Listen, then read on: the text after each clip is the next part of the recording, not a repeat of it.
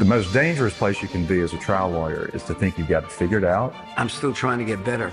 I still have the passion for it. I believe in it. Everyone can learn to do what I do. And yet there's a group here that continues to get extraordinary verdicts. Trial Lawyers University is revolutionizing educating lawyers to be better trial lawyers. It's been invaluable to me.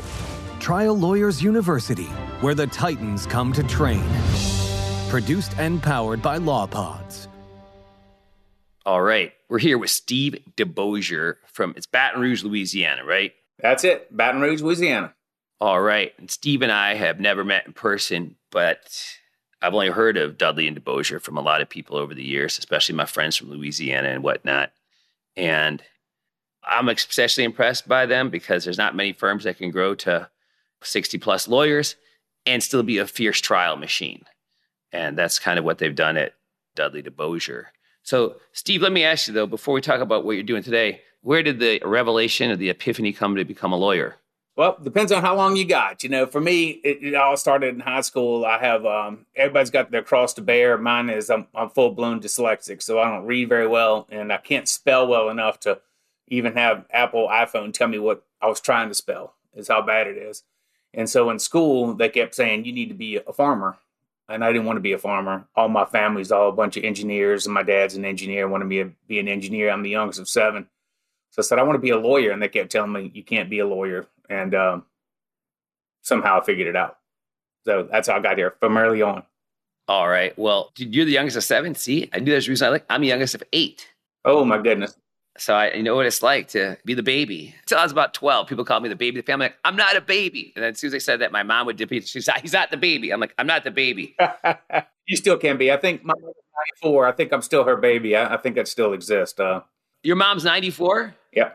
Wow, you're lucky. My parents passed a dozen years plus ago, but that did allow me to free up my commitment to Michigan and get the hell out of there, though. And and so life has its balances and its paths. Sure. Let's see. So you decide you want to become a lawyer when you're in high school because you don't want to be a farmer. Is that right? And so lawyer is the only other option to blend in with the dyslexia.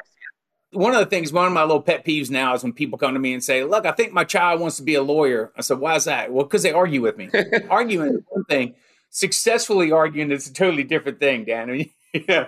And so for me, it was, you know, I was on debate teams and things like that in high school, and I just I enjoyed it. My other claim to fame is we started this school. I was by happenstance had started the first honors program, and there was 29 super smart people and me. So I rounded out the 30th of this super smart people, and they all were going on to be doctors. One of them uh, ran NASA that put Curiosity on Mars, and we get together, and I'm smart enough to know if somebody runs in the back of somebody that's the person at fault. And so that's an ongoing joke with, with our guys. But they all, you know, I was with a bunch of people that had great aspirations in high school, and I'd have my own as well. So that's how I got here. And so after you go to uh, law school, is that do you go to LSU? Absolutely, uh, undergraduate and law school LSU. Yeah, those LSU people I've noticed, the ones that go there, are really passionate about their football. Is that true for you? Well, we are the official injury lawyers of the LSU Tigers and the official injury oh. lawyers of the New Orleans Saints. So, you know, we got a little passionate about our football down here. Fair enough. Not just our hearts, but our checkbooks as well, you know. Right, because LSU and the Saints actually are a little short on cash, so they need your guys' support for sure. For sure. so let me ask you. So you go and you get your bar card. So tell us about your journey from day one getting sworn in to where you're sitting today with your partner Chad and what you guys accomplished. Sure. So I didn't have my family is middle class, probably lower middle class. I didn't have friends or family that were, were lawyers. So when I got out of law school in Louisiana, you know, it's kind of who you're connected to. But I got a job. First job I had was I was actually the juvenile traffic judge. And so I was right out of law school, putting a robe on, administering uh, $100 fines to these kids. And then this guy hired me to do the collection work. So then the first real lawyer job I had was doing collection cases for West Publishing. Dan, you know what West Publishing is? That's the ones that print the, or they do the search and to print the books for research and shit, whatever it is they do. 30 years ago, they printed the books and they sent the advance sheets to everybody.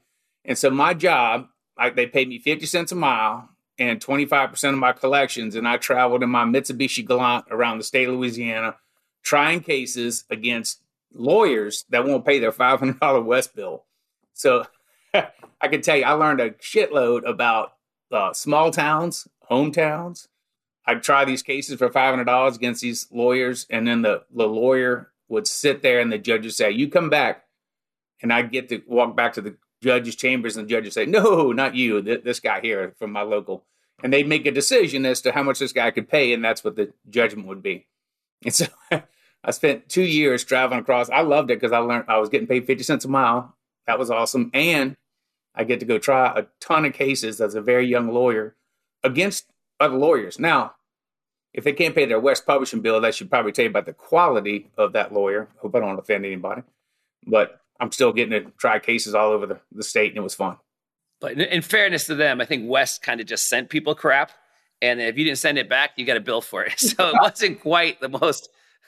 Oh, yeah. You know, I remember getting all that crap. Like, I want all these updates. I don't give a shit. I don't even read this stuff. These are just for looks. Just to sit behind me, it looks like I know what I'm talking about. It still cracks me up to this day when lawyers send those pictures and they put it on on the uh, internet and it's them behind, you know, with a bunch of law books behind them. Like, oh, come on, dude. really? Is that really?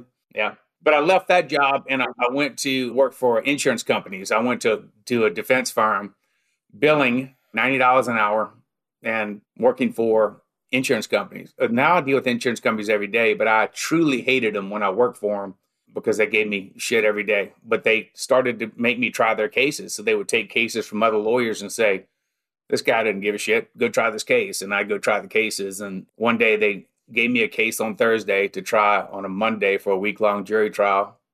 And then they sent me a letter after that I couldn't get all the time I spent on the weekend getting ready for it because I didn't get written pre approval to bill the insurance company for the trial they gave me on Thursday to trial on Monday. So I sent them a letter saying, please don't send me another case. And Dan, if you ever work at a big defense firm, associates are not supposed to send clients letters that say, please don't send me another case. And so I moved on to the plaintiff side.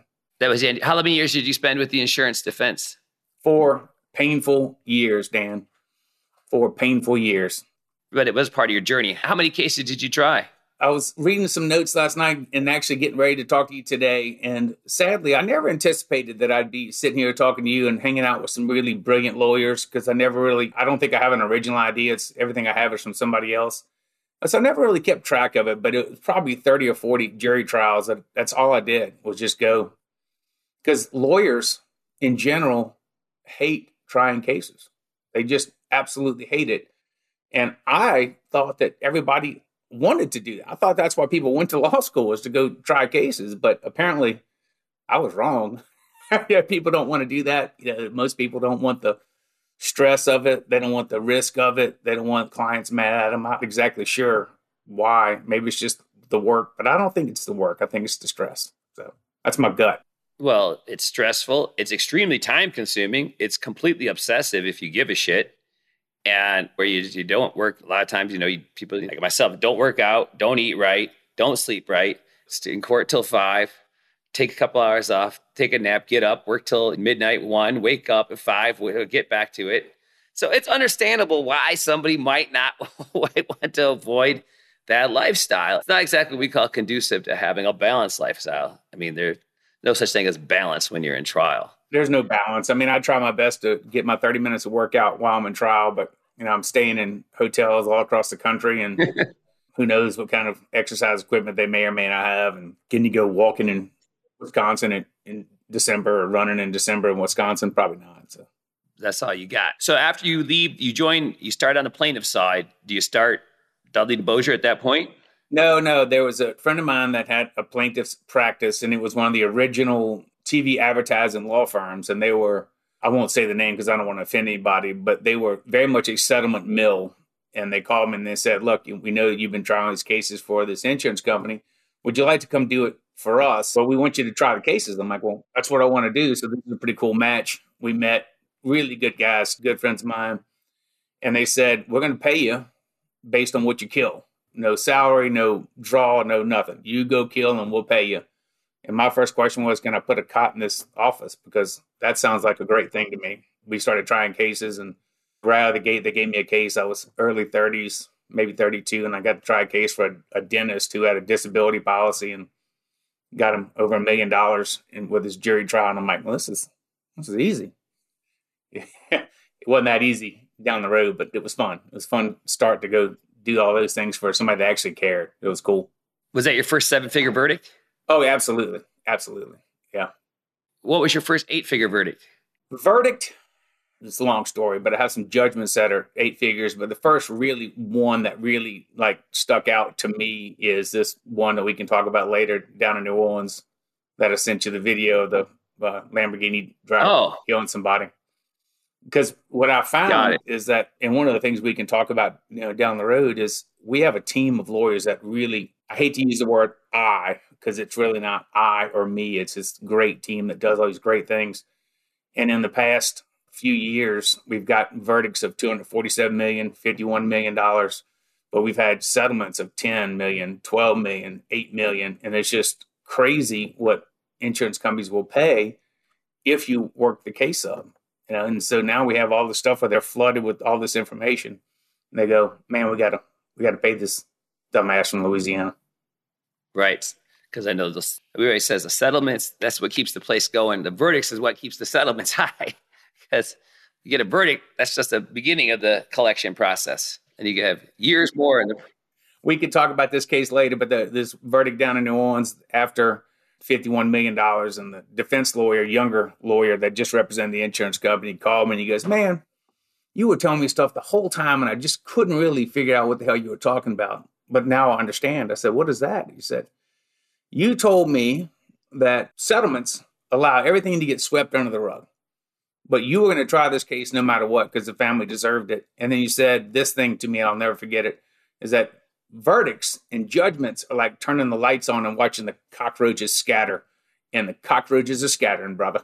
so I'm like, yes, that, there's a lot of truth to that, right?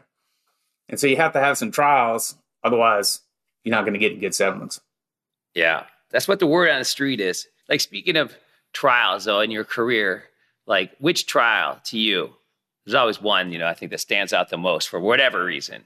The client, the verdict, the story which one stands out the most in your mind of your entire career?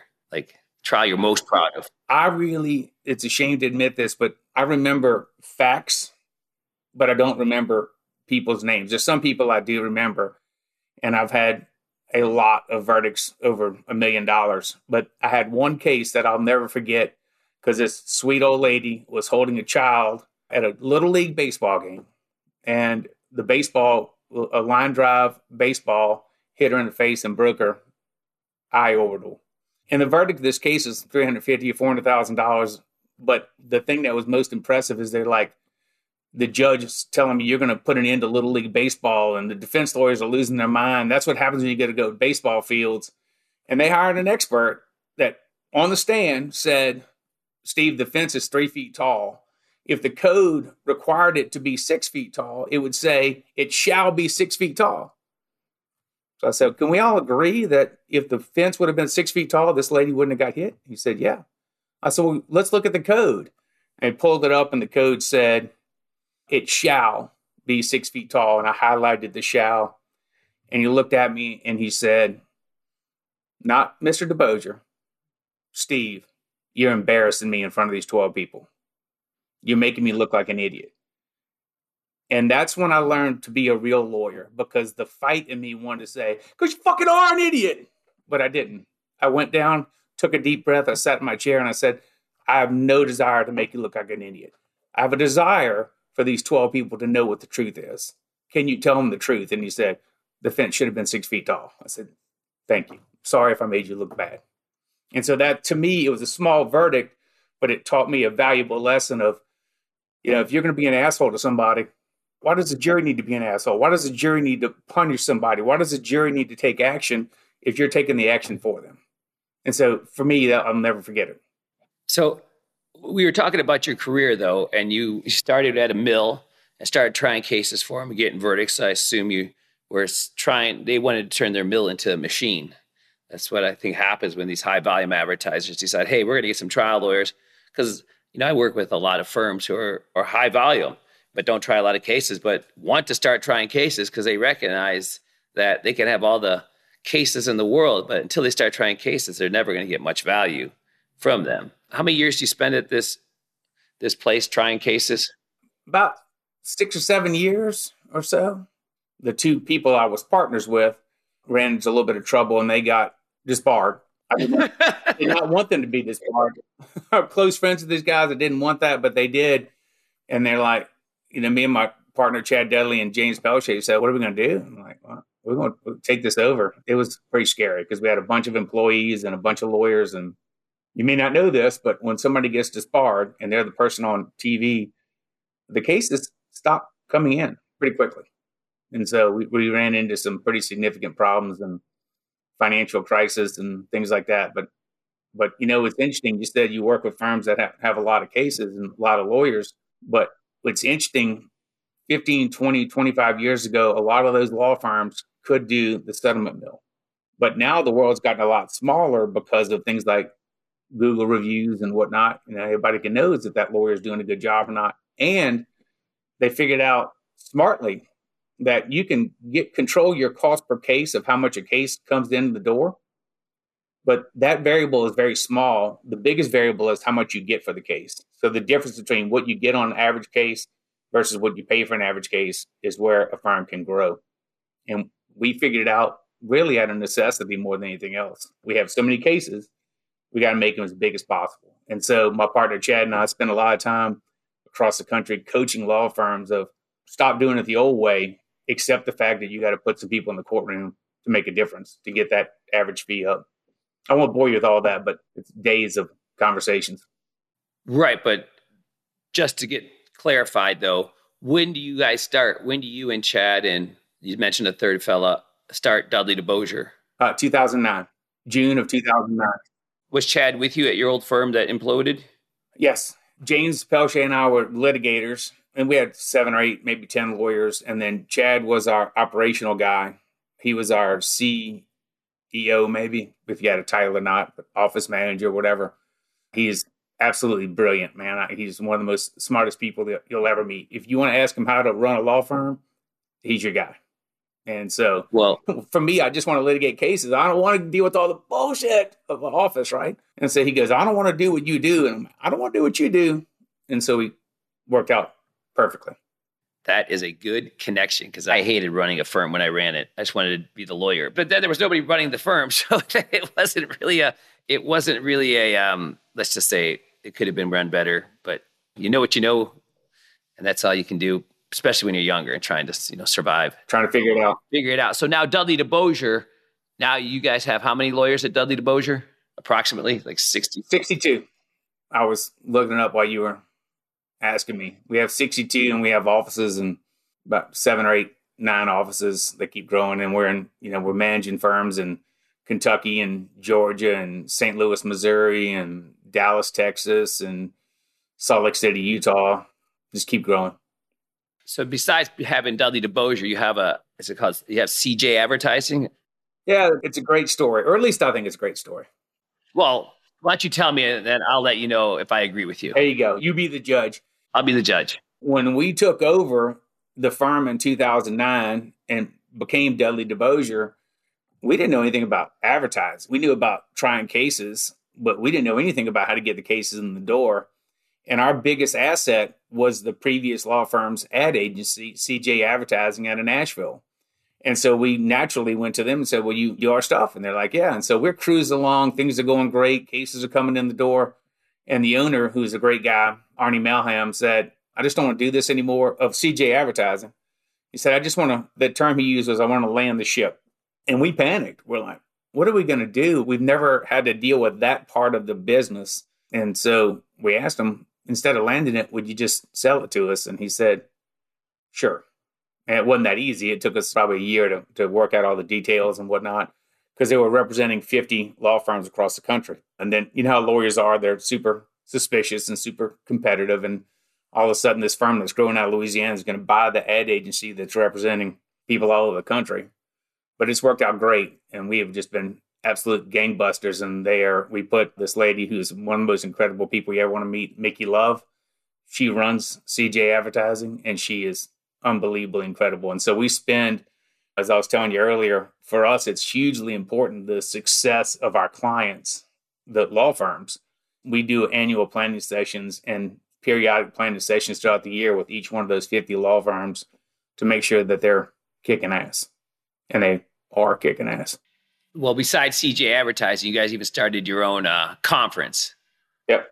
What's that about? I run a conference, and so I know how much work it is to put on a conference. And so it is a ton of work. So there's two conferences that we run right now. One is called Double Your Average Fee.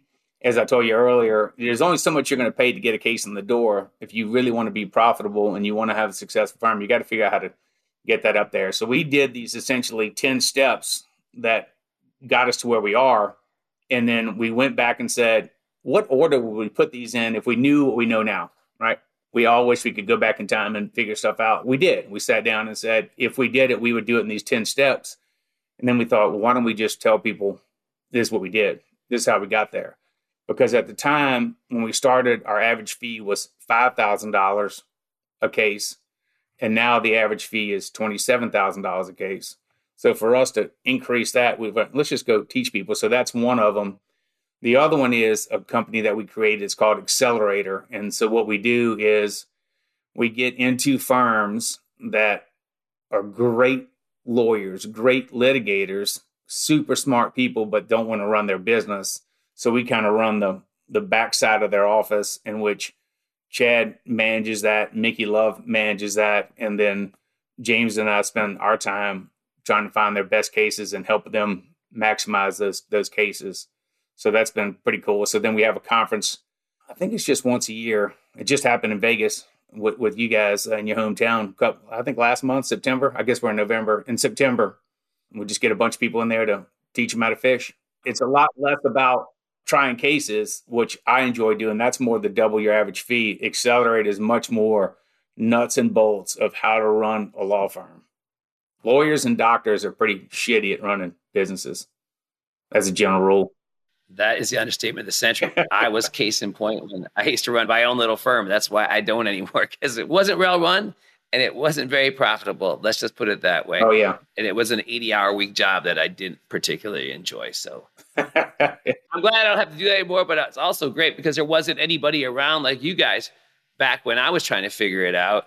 It's so crazy because I always tell people like this day, this time is the greatest time to become a trial lawyer because everything is accessible. All the strategy you could ever want, all the knowledge you could ever want is out there. There's books, there's trial guides, there's I have a video platform called TLU on demand that has, you know, literally thousands of hours of video on it. Plus we get the transcripts, pleadings, PowerPoints for every case. So it's, you know, you get the lawyer who got the verdict, breaking it down for you, explaining it, and then giving all of the documentation of the journey. It's like if you can't figure stuff out, and then two, but like actually learning the skills of it, that's the challenge for most people. It's like this intellectual part is one part of it, but being a great trial lawyer is like being like a quarterback. You got to know the defensive schemes, you got to know your offensive schemes. But if you don't get out there and practice with pads on and people coming at you at full speed and to get ready for the game, well, when it's game time, you're most likely going to get pretty nervous and shit your get and where it fucks up your thinking. And If you get too nervous, I mean, you get it's one thing to care, but it's another thing to get all panically like most lawyers do. So I watch so many trials like on CVN and just in general when I have a chance to go to the courthouse, and most lawyers are just not very good presenters at all. And some people are like, well, how do they get big verdicts? I'm like, because the defense is so many times worse. There's some that are really, really good, but the vast majority of them are, are not very good. And also, they have so much to lose. You know, you think about it. I tell lawyers all the time if you go fight for somebody on the plaintiff side and you go lose that case, they're still going to love you because they've never had anybody fight for them in their life. They'll be pissed at the judge or the defense lawyer or the jury or whatever, but they're not mad at you because you're in there fighting for them. But a defense lawyer loses a case, they might lose a client for the whole firm. Then the firm, they're not part of that firm anymore, right? They're on the road. The truth is, is that now is, it, in my opinion, the greatest time to be a trial lawyer because of the things you said, that the accessibility. When I started doing this, I was fucking up cases all the time because I didn't have a mentor. I didn't have anyone to really say, here's what you're doing wrong. Here's how, you know, if I got a bad verdict, I blame the client. And if I got a good verdict, guess who I congratulated? Oh, look how great you are. My mentor is Don Keenan. When I first told him, I said, Look, I lost this case. But the jury told me after, they said, If I ever need a lawyer, I'm hiring you because you're awesome. And I felt really good about a zero verdict against me because the jury liked me. Don's like, You're an idiot. You made it about you and not about your client and the 12 people. And that's why they said that. I was like, well, okay, now I can really feel bad about my zero verdict. but he's right. I mean, so now you have, there's so much information out there. You're presenting so much great information to the public. Don Keenan's my mentor. He's awesome uh, with the edge. You got Brian Panish doing cool stuff. Keith Mitnik writing books. You have Nick Rowley doing great stuff. I don't leave anybody out, but there's so many people I've learned from. And when I talk about things, somebody asks me, where'd you get that? And the one thing I tell them is, not from me. It came from some other source. I'm just not smart enough to remember where it came from. So whoever I don't give credit to, I'm sorry, but it wasn't from me. Yeah, no, which is so great too because like all the information and so I always tell people the only reason if you don't become a great trial lawyer is because you chose not to put the time in and put the work in, and that's fine. That's fine. It's not for everybody. Most people do. They want a balanced life. They want the work, you know, whatever. And I'm like, good luck if, and being a trial lawyer too good luck. I, I doubt it's going to happen. It won't happen for those people. And the hardest part is people to accept that, right? People want to put on their title, you know, on their email string, trial lawyer or senior trial lawyer. You don't try cases. Quit lying to yourself and everybody else. Just say, I'm really good at getting documents. I'm really good at doing depositions. I'm, I'm just not a trial guy. That's okay. There's plenty of room for that. There really is. We got some great people that at our office right now that don't want to be in a courtroom, but they are incredibly great at doing everything else. Of which, I mean, could you imagine me trying to do this job, being full blown dyslexic, trying to read depositions all day long? Well, shoot my head out. Sucks, but you got to have great people doing great things. And if you ever talk to Chad, he'll tell you we built our law firm on each other's strengths and not our weaknesses. And so once you figure that out, life's a lot easier. Especially if you're going to try bigger cases. I always consider like trying bigger cases because you need a team. It's like hunting woolly mammoths. Some people got to dig the hole, put the stakes in. Some people got to scare the, the mammoth in the right direction. I mean, without everybody working together, though, you're going to get killed by that big animal. Whereas if you're out getting rabbits, well, you can go get rabbits by yourself. But you want to go big game hunting, you need a team of effective hunters with you. Oh, man, I, I used to try cases where the defendants, there's big law firms are filing briefs and everything all through the course of the trial. And I'm like, shit, I, I'm here. I can't do that. And so now I have a team that does demonstrative evidence. I have a team that does all the research. I got brief writers from every law school I can find. They're sitting there just waiting for the call to go, what do I need to do? Well, file a brief on this and file a motion on this, file a writ here. And having that team at the end of the day makes me look great. But the truth is, it's not me. It's the whole team that makes it happen. Yeah. You got everybody at the top has a great team. Like Panish, he's got a great, I mean, everybody I know that is at the top of their game has a team. Speaking of people at the top of their game, though, Steve, I know that you've got yourself quite a ways in your career. And as you climb this ladder of success, folks tend to hang out with and get to know other folks that are at a similar level. So, the folks that you know that are at the top of this trial game, what would you say are the maybe three or so four characteristics that they have in common that you see constantly within folks at the top of this game? There's so many, and so three is is difficult to say because each one of these people, I've spent the most time with Don Keenan, who's really made my life so much better, made me so much better of a trial lawyer. And David Ball has done some great stuff for me over the years. It's just they're all tenacious, but one of the things that I find most incredible is that they're willing to listen. And to me, that is the one thing that lawyers just suck at the most they take depositions and they don't listen to the answer.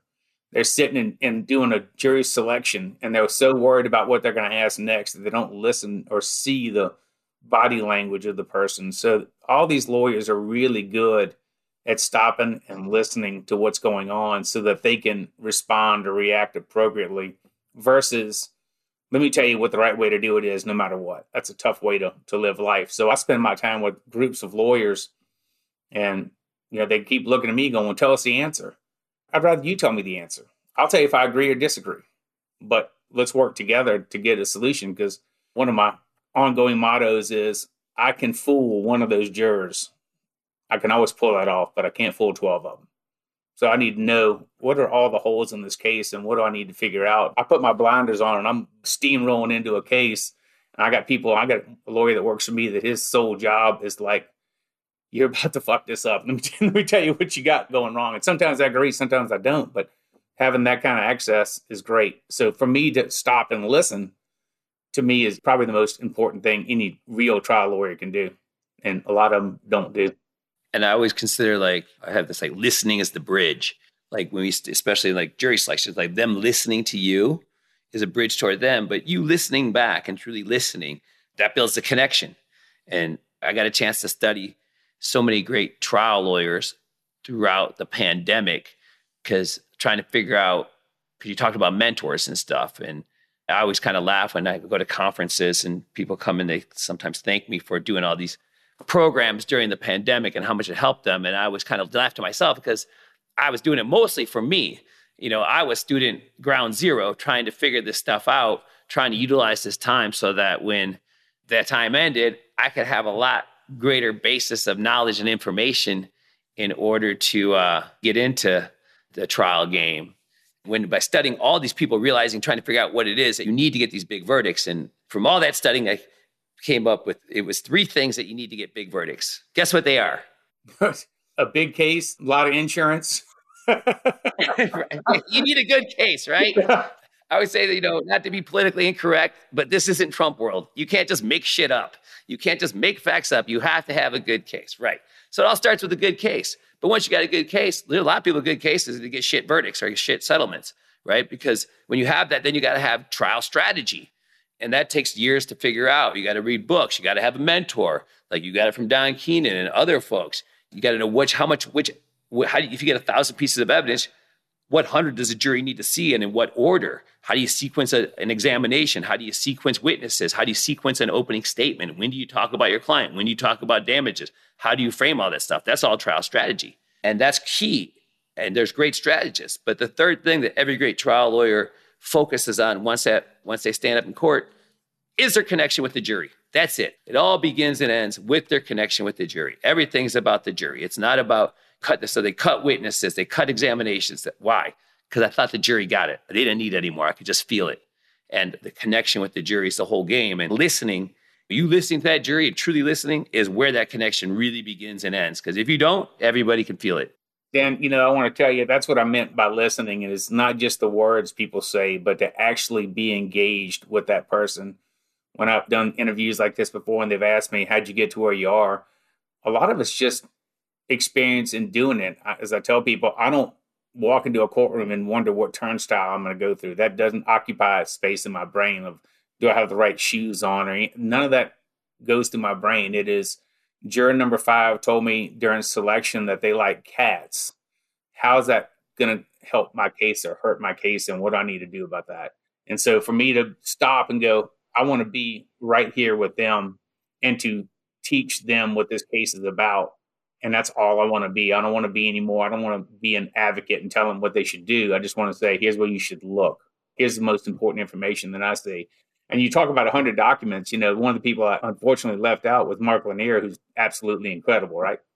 I went to his conference, and uh, I know a good friend of mine, Jerry Parker, his law firm in, in New York, was in charge of the data collection of this Actos trial, which happened to be 45 miles from my house. So I went and watched it there was 33 million documents in like 25 different languages. And mark tried that case. I'm pretty sure with nine documents. You, you ought to ask him but i'm pretty sure it was just nine documents of 33 million documents. That's impressive to be able to take all that consolidated into because it's like if you watch a, a movie with a trial in it how long is the trial in the movie 30 minutes maybe at the most. But we want to go try cases for weeks on weeks in the jury. My goal is once I got the jury pissed at the defendant, I want to I want to get them in the deliberation room as fast as I can. However I can do it. If I got to cut witnesses, if I got to cut testimony, right. whatever it is. That's so funny you say that because Panish just got a massive $135 million verdict. And he goes, they only were out two hours. He's like, they didn't have time to go home and cool off. He's like, they were pissed off. Oh, yeah. You got to keep them angry keep them angry when they're pissed to get in there and get that number. I'll give this guy a ton of credit. It's Todd Niesenholtz in St. Louis, and him and I work on this case together. And just we, I mean, we'd spend hours just dissecting it. And it was a case in which massage therapy place, the guy was, however you want to describe it, doing some bad shit to the female people. And then it's a very long story, but there were six people that came clean about what this guy was doing. And the owners knew it. And they actually bailed him out of jail and put him back into this position. I can't talk too much about all the how it all happened, but because it's on appeal right now. But that jury awarded two hundred and forty-seven million dollars, and I kept thinking, "Holy crap, Todd! How is that? You know, that's just so amazing." About no one's dead, no one's lost an arm or a leg, no one has a terrible brain injury. They were just violated. I don't mean to take a credit, uh, pain away from the people that affected, but two hundred forty-seven million dollars, and it was because they were furious with the people that allowed this to happen. Understandably so. That's despicable conduct. In any state of the union, that's despicable conduct. Even in Missouri, what you telling me? So listening is number one. What's number two for these commonalities of the greats? For me, it is the term we use at our office is give a shit. Right. And you can use that in any form or fashion. We've learned that give a shit really makes people understand what you're asking of them. And is you can't teach give a shit. You see the people that if you go to a Christmas party, they're over here talking about, you know, what clothes they're wearing or decorations or, you know, where they're going on vacation. The true passionate trial lawyer is talking about what we do. I mean, that, they are just, it never leaves their soul. They're, they're not sitting there going, how am I going to fill out this deposit slip on this case? They're looking at it going, how do I get the most justice for the person I'm lucky enough to represent? And that's it. I mean, it is just pure passion and drive. It is like, man, I, I want these assholes to be responsible for what they did to my client. And it's rare that you see a defense lawyer act that way. They're trying to figure out, yeah, how much more can I bill in this case? But the true great lawyers are like, man, I, I haven't even thought about the money. I've only thought about justice. Give a shit. All right. Give a shit. After give a shit, what's number three, Steve, in the Steve DeBosier world? Listening, giving a shit. And the other part about it is, and we've touched on it, is that the people that are willing to do the work. It's always astonishing to me that people say, I'm really good at this. I'm just going to go in trial and wing it. You can do it.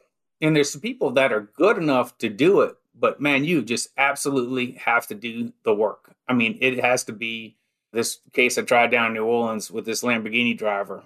I mean, I spent hours and hours and hours with that team, days of just dissecting every single question, getting the question exactly the way I wanted it so he would disagree with it so I could play the video of his deposition where he looks like an asshole. And it was just endless. And my team was going crazy about it. And then put closed captioning at the bottom of his video just so that I could make sure that none of the jurors missed a word this guy said. And it was just a ton of work. It was endless amounts of work.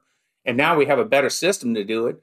But man, it's that kind of dedication to getting it right is really where great trial lawyers happen because you can be great, but if you don't know all the details and all the small facts that make a difference, if you're, you know, Mark Lanier, if you don't know the nine documents and know those nine documents of every word on there so you're not caught off guard, you want to know it, you want to live it, and do the work to get there.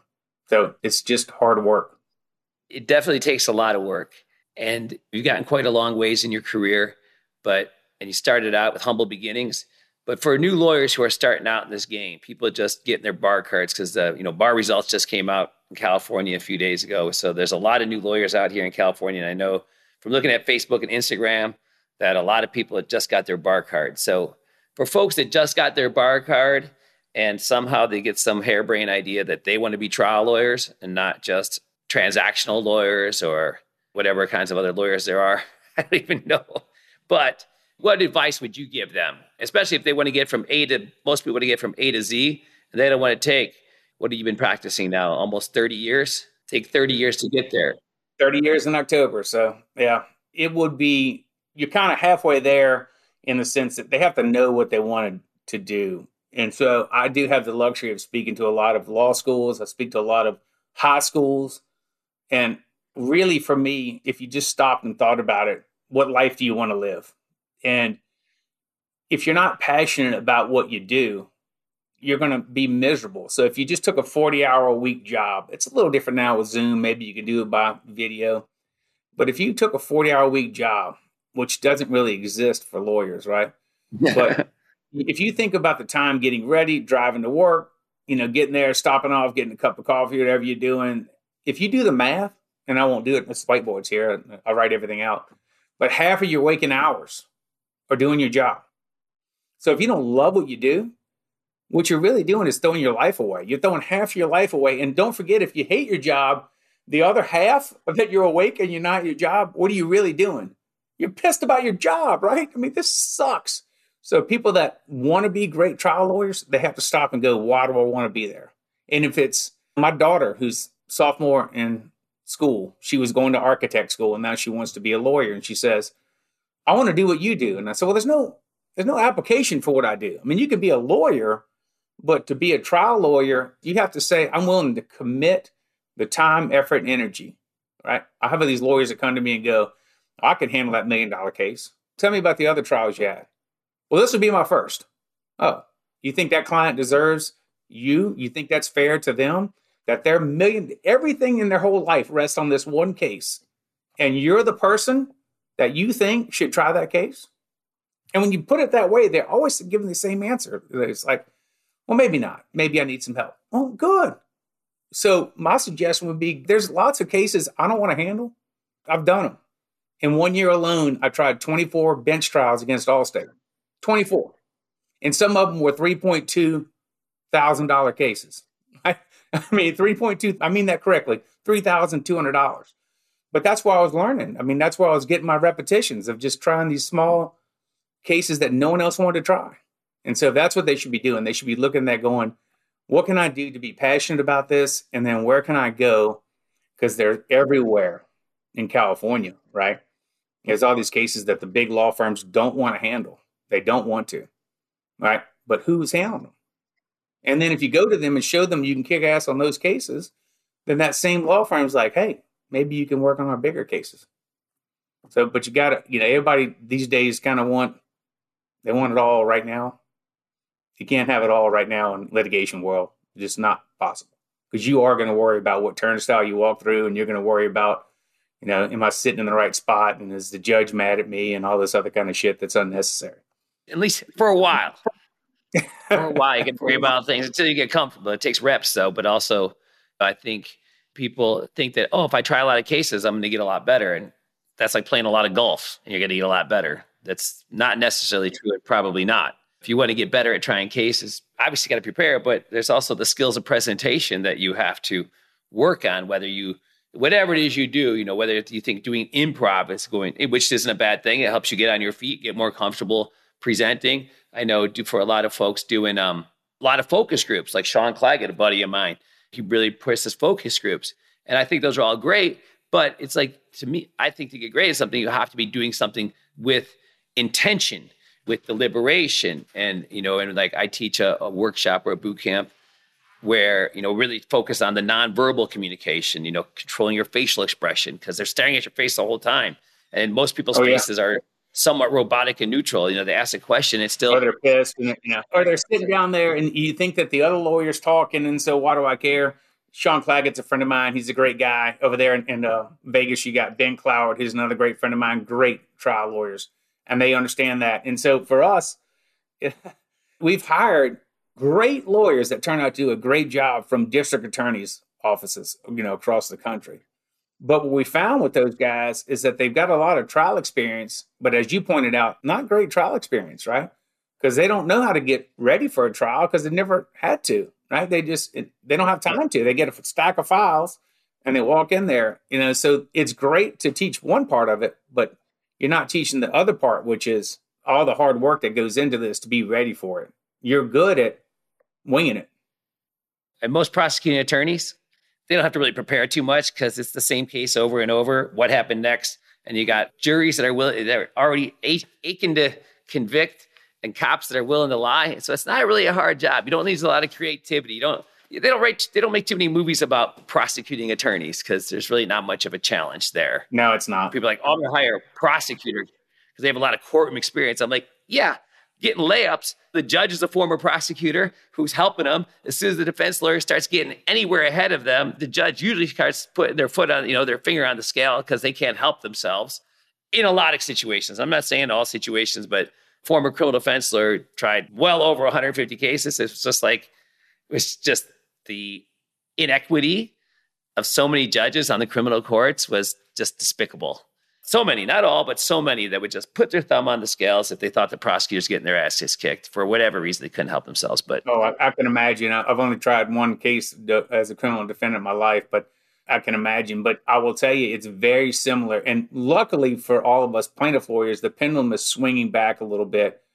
But back when I was a young defense lawyer, my goodness, that was such bad training because I could just stand there and wait till the, the plaintiff finished their opening statements, and then I'd go, "Did he ask for two hundred fifty thousand dollars? I mean, I want two hundred fifty thousand dollars. Do y'all want two hundred fifty grand? I mean, everybody wants two hundred fifty grand, but I mean, is this case worth two hundred fifty thousand dollars?"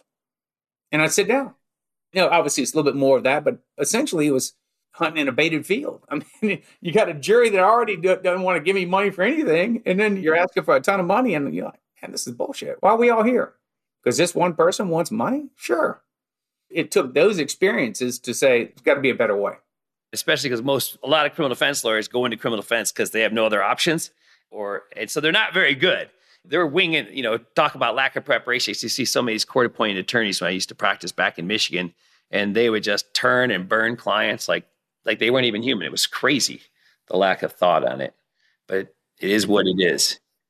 I don't know enough about it to make any comment other than it just it seems unfair to me. Yeah, I thought so too. I thought so too. so we're going to do a some webinars on some of your cases because because eventually you're when um, June rolls around here, June fifth through eighth, you're going to come to Huntington Beach. You don't even know how great it is yet because I know you've been to a lot of conferences and but this is going to be the greatest trial lawyers conference you've ever been to in your life. I guarantee it without a doubt. Not only because it's a great like the hotel is amazing because where it's at on the ocean and it's a boutique hotel and everyone's got an ocean front and a balcony, which is, and the food's great. But some of the greatest trial lawyers are coming to Huntington Beach and to teach, to really teach, not just to talk about their own greatness, but truly try to empower folks to get better. Because we have four lecture tracks and at least seven workshop tracks, probably like eight or nine, because they have suites and stuff that we can convert. But tell us in Huntington Beach, what do you plan to teach? Well, first of all, thank you for inviting me. I looked at the lineup when we first talked, and I thought, man, these are some incredibly great lawyers. I mean, I some of my people that are mentors. I, maybe it's a weird habit, maybe it's a good habit. When I read their books, I call them and say, "Hey, you got a second to talk?" And they all want to talk. I mean, they've done, they busted their ass writing this book, and so I've gotten to know some of those guys, and they're just incredible lineup. So thank you for me being part of that. To me, is quite frankly just a great honor. So I'm excited about it. But for me, it is I've been involved in some massive cases. Just had another one, you know, a few months ago for 410 million dollars. Not me, but just some guy I work with did it, a great lawyer in Louisiana. And for me, we can talk about those cases and that can give somebody the ideas of where they can ultimately be.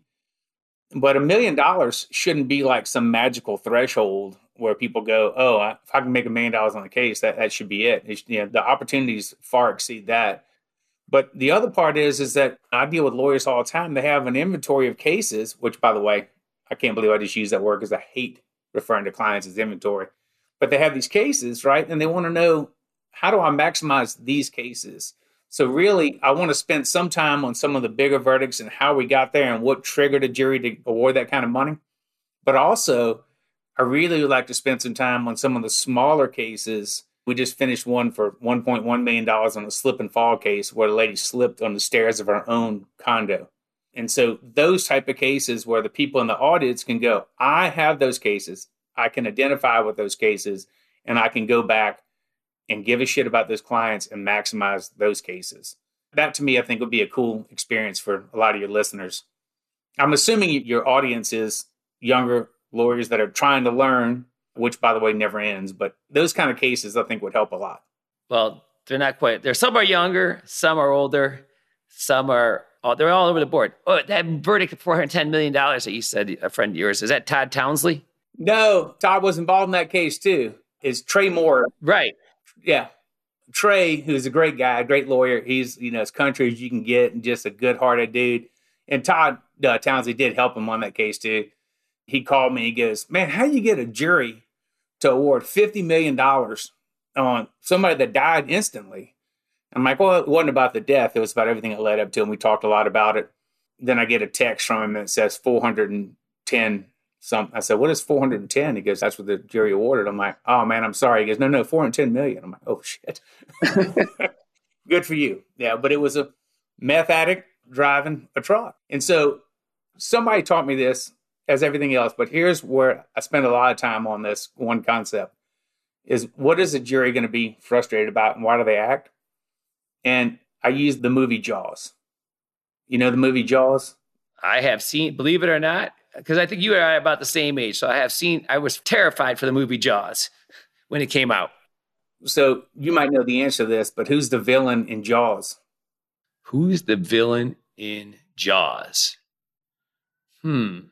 Obvious one would be the shark, but it's not the shark. So not the shark. Everybody says the shark. the shark. The shark scares the shit out of people, right? I don't know if there's a worse way to die than being gobbled up by a shark starting at your ankles, right? But the shark is doing shark like things, right? The shark is eating what's in the water with it, right? Just like a meth addict drives a truck if you let him because the meth addict does meth, right? A heroin addict does heroin. We just can't put them on the road with other people, right? So who's the villain? The person that put them on the road.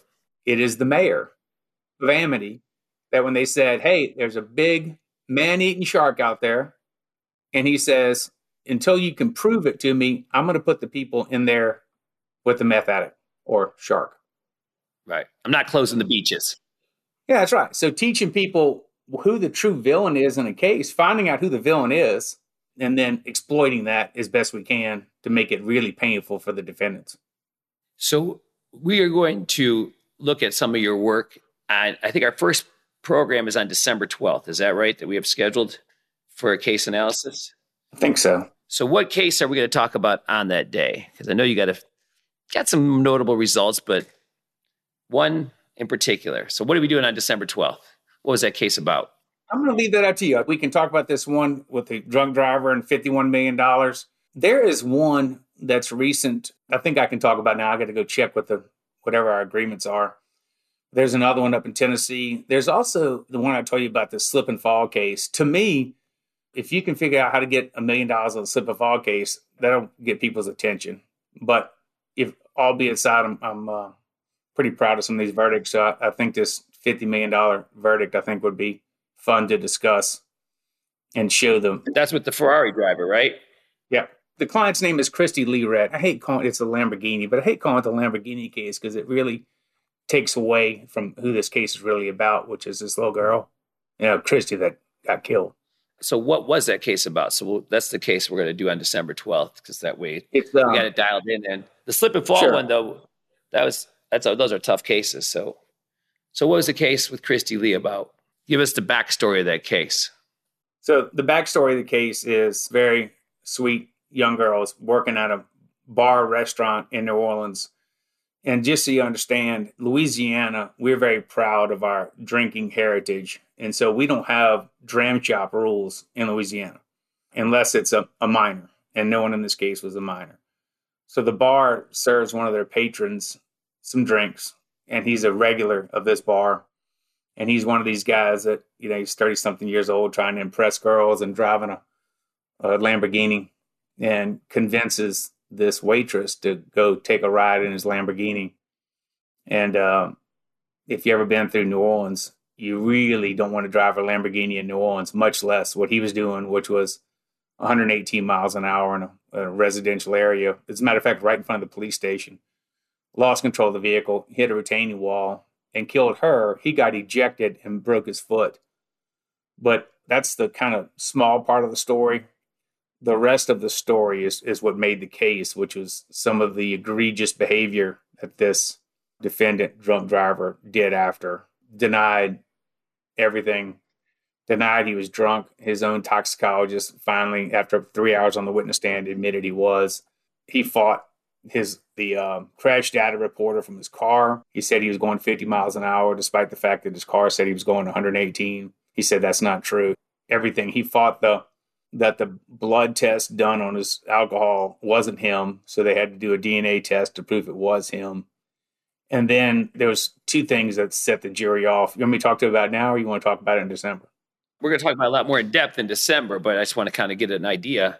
So there's 50 minutes of video of body cam of him in the hospital, and uh, they're talking about trying to draw his blood, and he's laughing and joking and saying, "I don't want to get arrested for hitting a curb," and in all these smart ass comments, joking, laughing. But the one thing he never asked was, "What happened to Kristi?"